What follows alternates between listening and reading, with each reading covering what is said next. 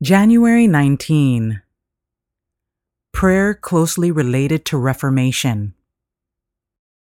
If my people who are called by my name will humble themselves and pray and seek my face and turn from their wicked ways, then I will hear from heaven and will forgive their sin and heal their land.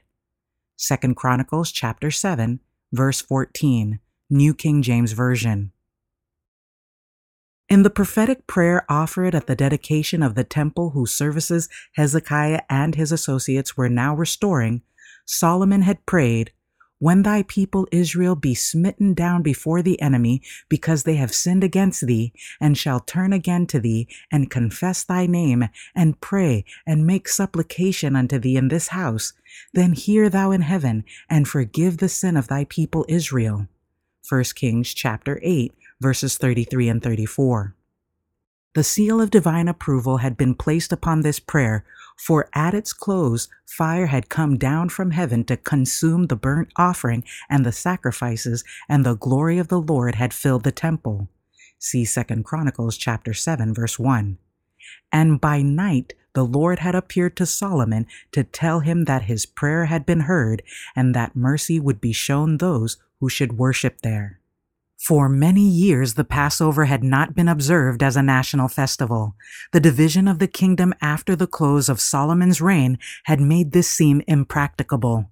But the terrible judgments befalling the ten tribes were awakening in the hearts of some a desire for better things, and the stirring messages of the prophets were having their effect. The impenitent turned lightly aside. Nevertheless, some, eager to seek God for a clearer knowledge of his will, humbled themselves and came to Jerusalem. 2 Chronicles chapter 30 verses 10 and 11.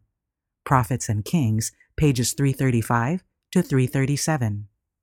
For stricken Israel there was but one remedy, a turning away from the sins that had brought upon them the chastening hand of the Almighty, and a turning to the Lord with full purpose of heart. To them had been given the assurance if I shut up heaven that there be no rain, or if I command the locusts to devour the land, or if I send pestilence among my people, if my people, which are called by my name, shall humble themselves and pray and seek my face and turn from their wicked ways, then will I hear from heaven and will forgive their sin and will heal their land. 2 Chronicles chapter 7 verses 13 and 14.